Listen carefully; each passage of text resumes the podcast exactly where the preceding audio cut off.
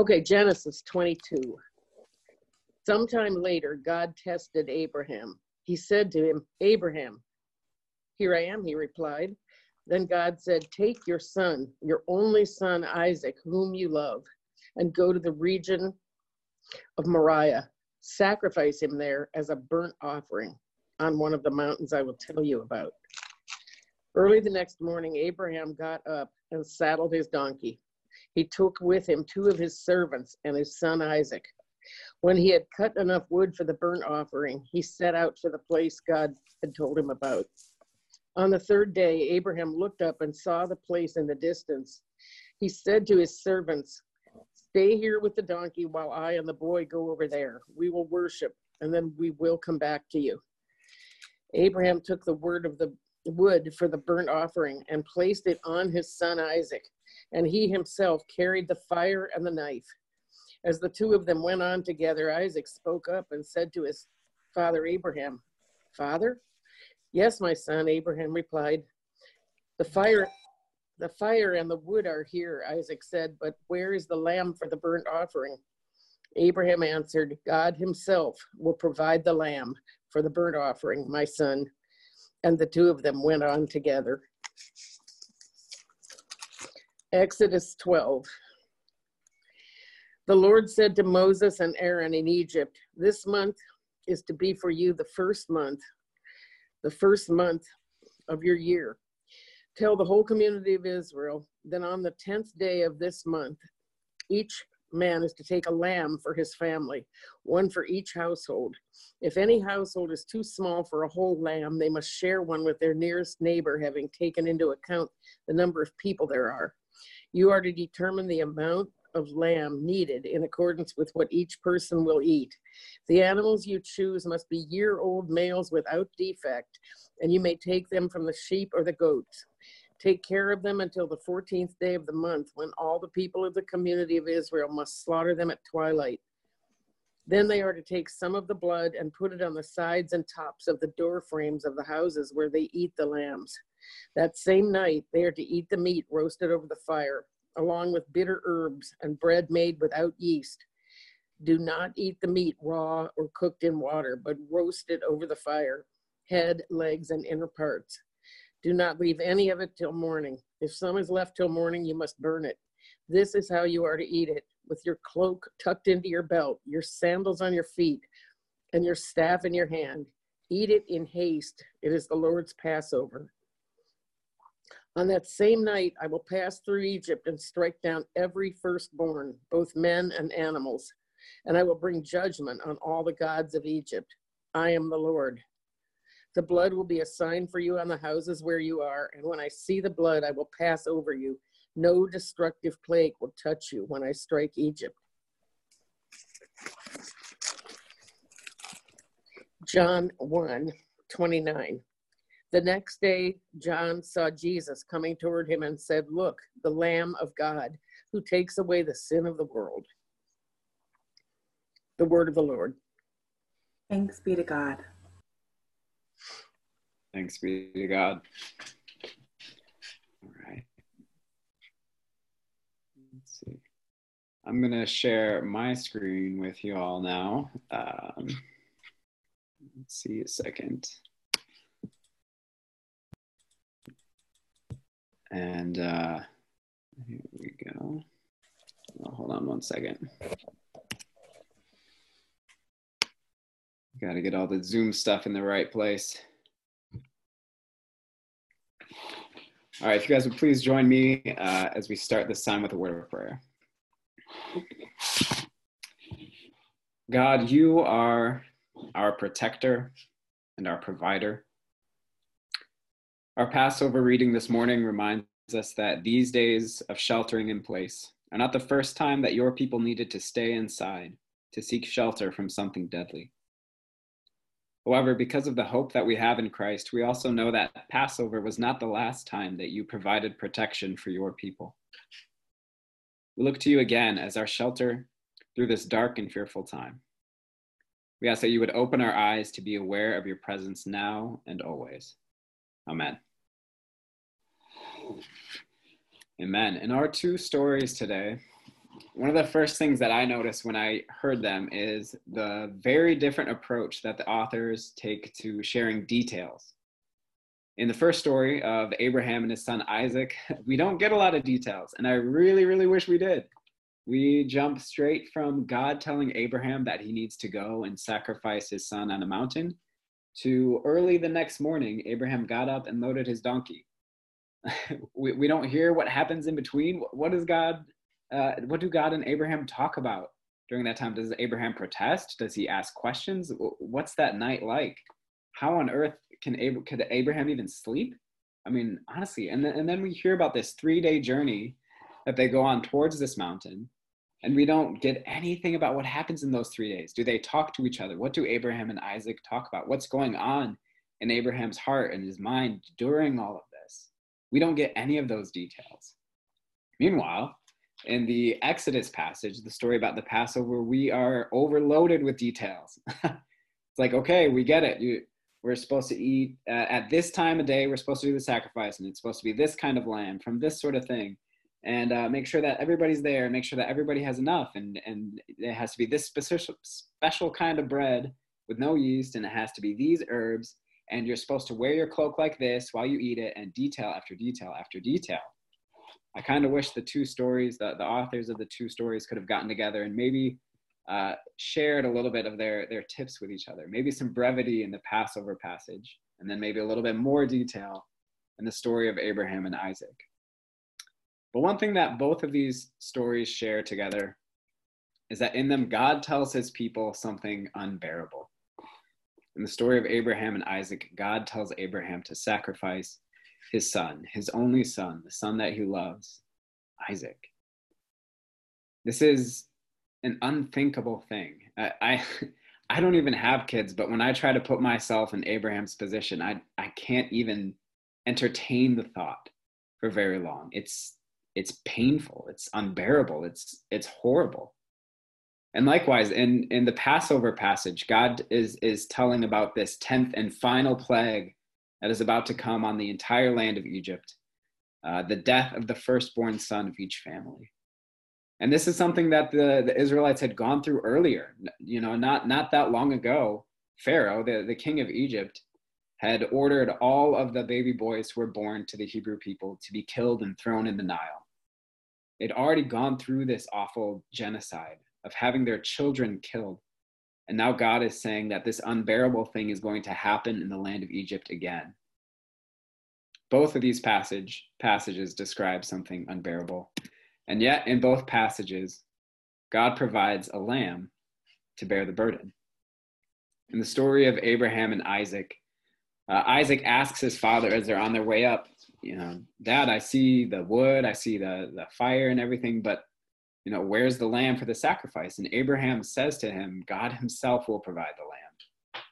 And sure enough, it, I don't I don't know if Abraham knew what was going to happen. I don't think he did, but sure enough, right before he's about to go through with this unthinkable thing, an angel of the Lord comes and stops Abraham and says, you know, enough, stop. You you don't need to go through with this. Look, and, and he looks up and there off in the distance is a ram a sheep a, a you know a, a, a lamb with its its horn caught in the thicket in the bush. And that ends up becoming the sacrifice. Isaac's life is spared and this sheep this ram is sacrificed in his place. God provided uh, a, a lamb to bear this burden that abraham couldn't go through with. And and likewise in the in the passover story God provides a way for the firstborn son in each Israelite family to live by providing a lamb to be sacrificed in its place and by putting the blood of that lamb on the doorpost of those homes as a sign that God will pass over them, that God provides a way for them out of this horrible, unthinkable situation. Now, both of these stories deal with sacrifice and killing and blood, which is a difficult thing for a lot of us to really grapple with.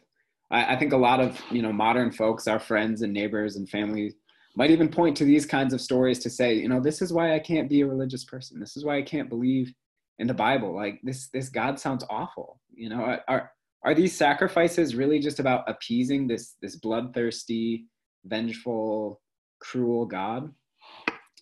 Well, the Bible actually tells us the way that God thinks about sacrifice. In uh, Psalm 51, we read these words from David. David says to God, You do not delight in sacrifice, or I would bring it. You do not take pleasure in burnt offerings. But my sacrifice, O God, is a broken spirit. A broken and contrite heart, you, God, will not despise. It's never been about the death, the blood, the, the sacrifice itself. It's about what it represents. It's always been about uh, this, this method of um, restoring the relationship that's been broken between humanity and God. Sacrifices are, are a sign of repentance and restoration. They're this outward, external sign of an internal, relational reality between humans and God. It's not about the sacrifice itself, it's about what it represents. And what it represents is this that the, the sacrifice shows it's a very physical, tangible, touchable, smellable sign of where we would be without God. We would be dead. We would be helpless. That's what this sacrifice represented. This it, it's a way of saying, This is where I'd be without you, Lord. And then it also turns into a meal, a meal that's shared between friends, this meal that signifies a restored relationship between humanity and God. That's what these sacrifices are about. They're about the inter, they're, they're a sign of what's happening on the inside, things that we can't see, but they're the tangible, visible uh, expression of these relational realities between humans and between God. And this made a ton of sense in the Hebrew culture because in Hebrew culture, it, it's a lot more uh, tactile, tangible. It, it's to, to repent and to be restored uh, in a relationship wasn't just about you know making a mental decision of feeling regret or feeling remorse and and choosing oh in the future i'll act differently. Uh, no to, to do something to repent mentally wouldn't have been enough for people in this culture. It needed to be something tangible tactile physical concrete because that was a, a huge part of what this culture was all about. And so we see that these sacrifices are an outward sign of an inward reality. And another part about Hebrew culture that that plays a big role between both of these stories, between the story of Abraham and Isaac and the story of the mm. Passover, is the language, particularly one word that shows up in both of these stories, and that's the word yirah. In, in the Hebrew language, words function a lot differently than they do for us in English. One word can actually have a up, you know, up to a dozen different meanings depending on the context. And in the context, we see what, what meaning is implied, but this one word, yirah, can have a bunch of different meanings, and it can mean to see, to look, to appear, provide, look after, you know, see to something like I'll see to it that this happens, to show, to examine. And in both passages that we read, Old Testament passages that we read today, we see this word show up. Genesis 22, when Isaac asks Abraham where the lamb is, Abraham says, God himself will yirah the lamb for the burnt offering, my son. And in the context, we know he means provide, but within that word, there are all these other meanings are echoed. God himself will see to the lamb for the burnt offering. God himself will provide the lamb. God himself will appear as the lamb. All of these different meanings are echoed in this one word. And likewise, too, in the Passover passage, when God says, The blood will be a sign for you on the houses where you are, and when I yirah the blood, I will pass over you.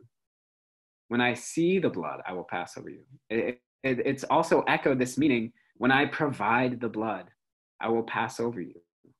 When I look at the blood, I will pass over you. This one meaning, this one word has, has all these different meanings that are are showing up in both of these passages. And then I love how in our gospel reading from the Gospel of John, the word that, that John uses to point to Jesus is look, look, the Lamb of God who takes away the sin of the world. Now, John wasn't written in Hebrew, but if it was, I feel very confident that this word look would have been the same one used in Exodus and Genesis with all of this meaning of look, see, God is appearing and providing and showing up as this lamb, as this substitute, as this, this sacrifice that restores the relationship that was lost and broken between us and him. And so we see, look, Jesus is the lamb that takes away the sin of the world. All of these, these meanings that, that have come through in the Old Testament for, for lambs and, and the sacrificial code of the Old Testament, when John points to Jesus and says, Look, here is the Lamb of God who takes away the sin of the world, all of those meanings, all of those things are now put on Jesus' shoulders. And we see that he fulfills everything that was pointed to in the Old Testament. We begin to see the connection between how God is providing, how God is seeing, how he's looking after, and even how God is appearing, appearing among us as the Lamb to be our sacrifice. When John points this out, we see how Jesus is the Lamb that God provides. We see that Jesus is God appearing among us. And now, instead of one lamb serving as a sacrifice to restore the relationship between one person and God or one family and God. We see Jesus serving as the ultimate sacrifice, the Lamb of God who restores all of humanity to God, offered by God Himself. This is the incredible thing that the Father provides His own Son to bear the unbearable burden. Abraham and Isaac didn't have to go through with the awful deed the families in, in Israel didn't need to lose their firstborn son because the Passover lamb was provided. However, God did give his son. He did what we couldn't do. He did what he spared us from having to go through an experience. He took that on himself. And that's what we see our God like. We see that in every case, what God asks of his people, he ends up providing for his people in a way that we can never provide for ourselves. We see that in the story of Abraham and Isaac. Isaac was spared because God provided a lamb to be the sacrifice in his place. We see that in the Passover that the firstborn of every family of the Israelites was spared because God provided a way for them to be passed over in judgment by sacrificing this lamb and putting the blood on the doorpost. And when God saw that, he passed over them. And each of us, all of us are now spared as well from the penalty that we have have incurred on ourselves every time that we have chosen selfishness over love every time that we've chosen to turn away from god or to turn away from our neighbors those penalties we are now spared from having to to uh, face the judgment of those penalties because jesus has become our sacrifice our substitute our lamb that God has provided in our place to bear the, the, the punishment that we have deserved. In all of these cases, God has always and will always yirah. God has always and will always provide for what we need most. God will always and has always seen after our needs. God has always and will always appear and be with us. Now he is with us even now as the Holy Spirit. Even though we can't even be with each other, God is with us now in an incredible way that we can barely even understand. God has always and will always Yirah. And so how do we respond to this? This incredible gift that, that, that Christ has become our substitute lamb in our place so that we don't go, have to go through this horrible, unbearable, unthinkable thing. Well, we say it every week. We say that Christ, our Passover, is sacrificed for us. And, and our response is simply to keep the feast. That's how we respond to what God has done. We keep the feast. We come together. We join God at the table of thanks, the table of praise, at the table of hospitality. And we feast on the meal that God Himself provides. Now we're going to enter into a time. I want to give everyone a, a few minutes to, you can either sit silently and reflect on, on how God maybe showed up to you today, or you can talk to the people that you know you might be next to and and and think about some of these discussion questions or you can journal about them uh, you can do whatever you need to during these few next few minutes. And then we'll we'll return and we'll pray.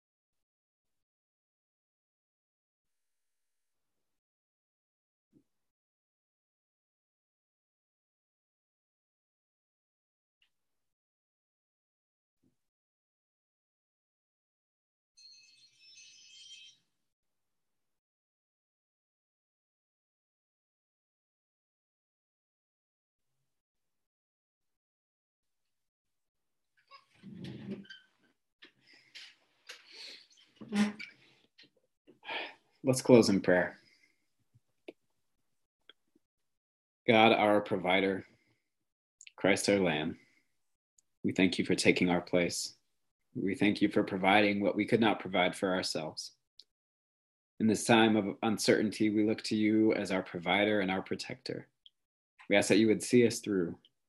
You, and we ask that we would uh, put our trust in you in times when we're not sure where hope is going to come from or where anything good can be found in all of this. May we look to you in all these times and for all these things as our Lamb. Amen. All right, we're going to end by singing All You Refugees. One, two, three, four.